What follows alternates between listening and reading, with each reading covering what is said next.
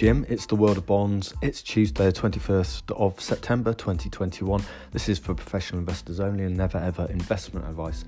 Yesterday was, uh, to use the technical market term for it, a puke day, uh, following the Evergrande headlines and talks of default, talks of distress, pictures of crowds, um, and of Evergrande dispersing properties to people to pay them off in a kind of distressed fashion. So um, I wasn't the only person in my last podcast to ask whether this was China's Lehman Brothers moment. Um, equity markets sold off big yesterday, especially in Asia, so uh, 3% in Hong Kong and more, and sliding really everywhere around the world. So the dollar was rallying, US Treasuries rallied about six basis points at 10 years point. So 10 year Treasury now is at 1.34%. Um, it was down at 1.28 in the middle of last week, so it's not a huge risk off event yet. It's not a huge flight to safety, but uh, certainly lower than we were a couple of days ago in US Treasury bond yields. And I guess um, for the global economy, has been worried about commodity prices for uh, most of this year now commodity prices uh, are, are, falling quite heavily. So if you look at iron ore yesterday, it was off 8%, and that's off by about 50% since the middle of last month.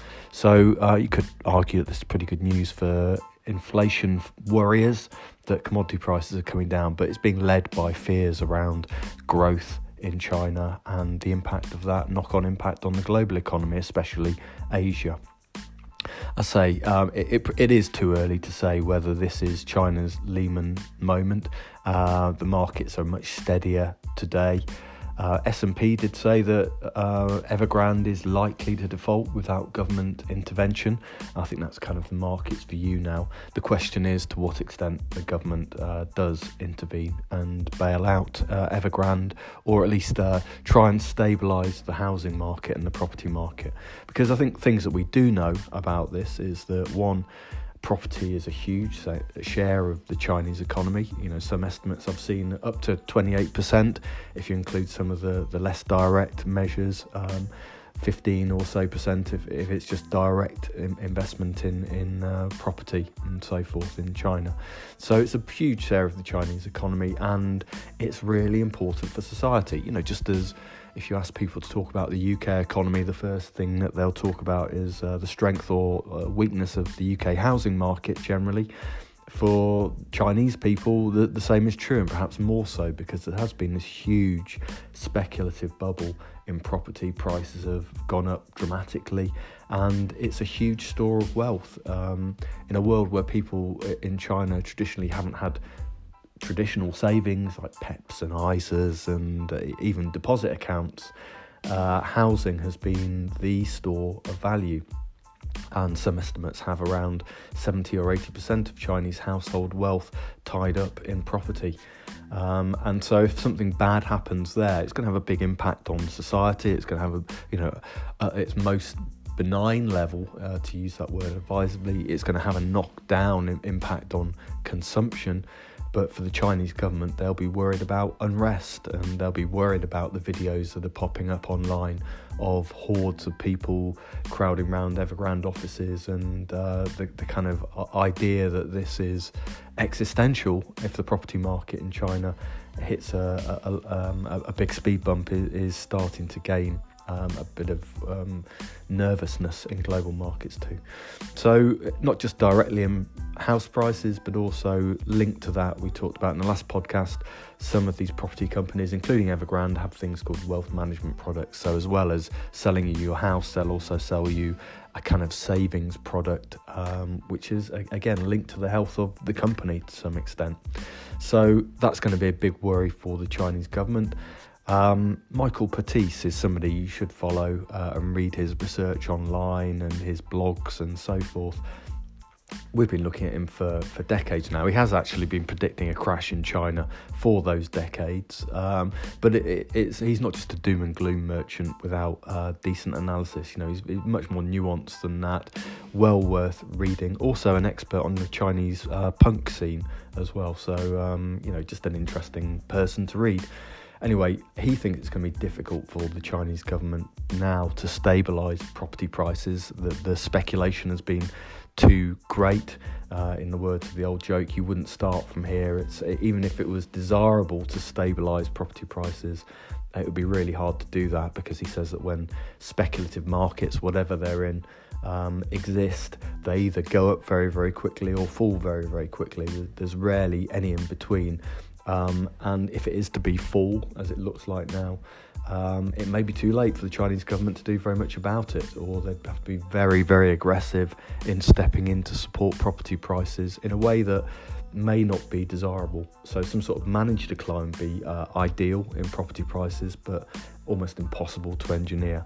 But but read his tweets, read his blogs. Um, very very good stuff. Um, so as to Lehman question, people have been looking at where Evergrande's liabilities effectively lay. And the good news is that they're pretty well dispersed across the Chinese banking system.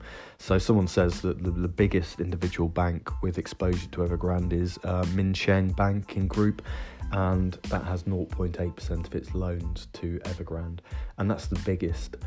Um, I think we always have to be a bit sceptical um, in saying that this doesn't matter. That um, oh, you know, you look at one individual exposure and say that's not very big, because this is a, a, much wider issue than this. Now, this is not just about this individual company. This is about the whole Chinese property sector, and given, as I say, it, it has an influence of about a quarter of uh, Chinese GDP, I think it's a bit naive to just look and say, well, the biggest bank is 0.8% of its loans to, to Evergrande and say everything's going to be okay.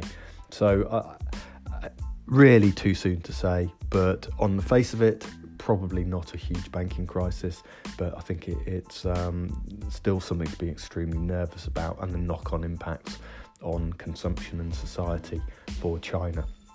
So, what's going on at the moment?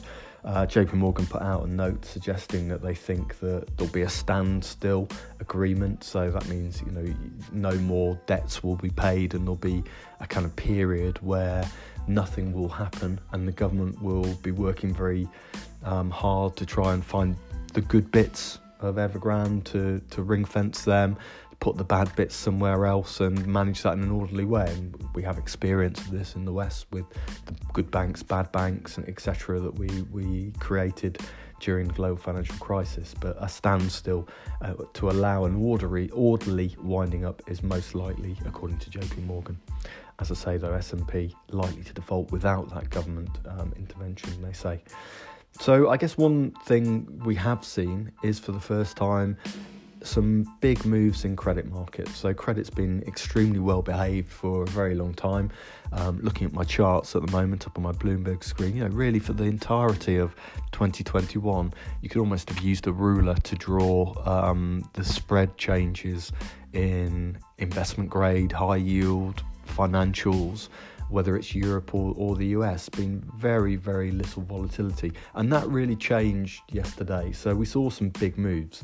So if you look at CDX, which is a kind of index of uh, US dollar names, CDX investment grade was seven wider yesterday, high yield eight wider yesterday, and emerging markets uh, about 15 wider in terms of basis points. Same things are true in Europe as well. And you, you, can, on the charts for the first time, see spikes in all the credit asset classes, whether they're anything to do with China or not, suggesting that there is global nervousness about this and uh, that the flight to quality is perhaps starting. And people have been generally overweight, carry positions, might be starting to say, okay, um, this is my chance to, to reduce that at still almost record tight levels of spreads. I'm sure we'll be talking about Evergrande more later in the week, but the other thing going on today is in the UK where we launch. Uh, it's expected that we launch our very first green gilt. Uh, the Chancellor wants this to be the biggest launch amount for a green government bond in history, and that means it's going to be at least seven and a half billion pounds worth, and probably more will be issued today. It's uh, a July 2033 bond, so that's a 12 year bond just about. And as for pricing, the, the rumours are something like the 2032 gilt plus eight basis points is, is where pricing is likely to be. And that sounds like you're getting a premium of, of eight basis points, but actually you're not because the yield curve steepens obviously between 2032 and July 2033, and most of that eight basis points is simply the shape of the yield curve between those two dates. So effectively, it's saying that if you buy a green gilt, you're going to buy it at the same level, at the same sort of yield as a normal gilt would come at if one existed at that maturity. Now, it may come a little wider, may come a little tighter even. Uh, there are rumours of extremely strong demand for this bond. Uh, we don't know yet, but uh, it doesn't look like there's going to be much of a greenium, um, and I hate that word. Um, but you know, it looks like probably comes flat to gilt. There will be more green gilt issuance before the financial year is up. So I think there'll be at least 15 billion of these things issued in total, and perhaps uh, 20 billion. Who knows? Uh, the next gilt though will be a 20 to 30 year um, green gilt. So we'll have two different green gilt issues. Um, demand's going to be very strong. We'll see how it goes, and I'll catch up with you later in the week. Bye.